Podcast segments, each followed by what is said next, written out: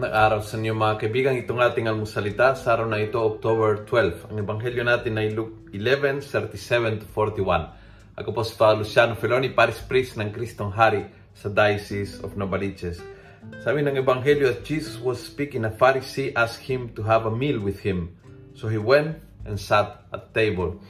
Very nice kasi uh, medyo mortal enemies ito si Jesus at ang mga pariseo. Lagi naka-clash at alam niya na hindi malinis ang intention is laging uh, parang gumawa ng paraan upang hulihin siya sa kanyang pananalita, upang ilagay ng bitag sa kanyang daanan. Ganon pa man, uh, pag inimbita siya, siya ay pumunta.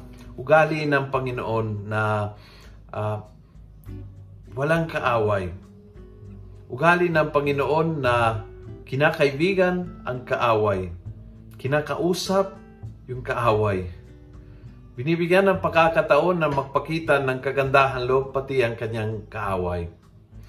May nabasa ako somewhere na if you want peace, talk to your enemies, not to your friends. Minsan kasi masyadong hinahanap yung kapalagay o ka-idea o parehas ang, ang iniisip sa ating. Maganda ho na matuto tayo and I think guilty tayong lahat na kausapin ng tao na maiba ang pananaw, ang isip o ang uh, punto de vista.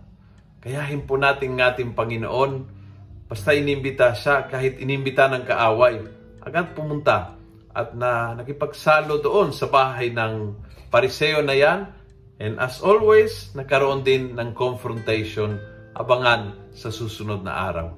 Kung nagustuhan mo ang video ito, pass it on Punuin natin ang good news sa social media. Gawin natin viral. Araw-araw ang salita ng Diyos. God bless.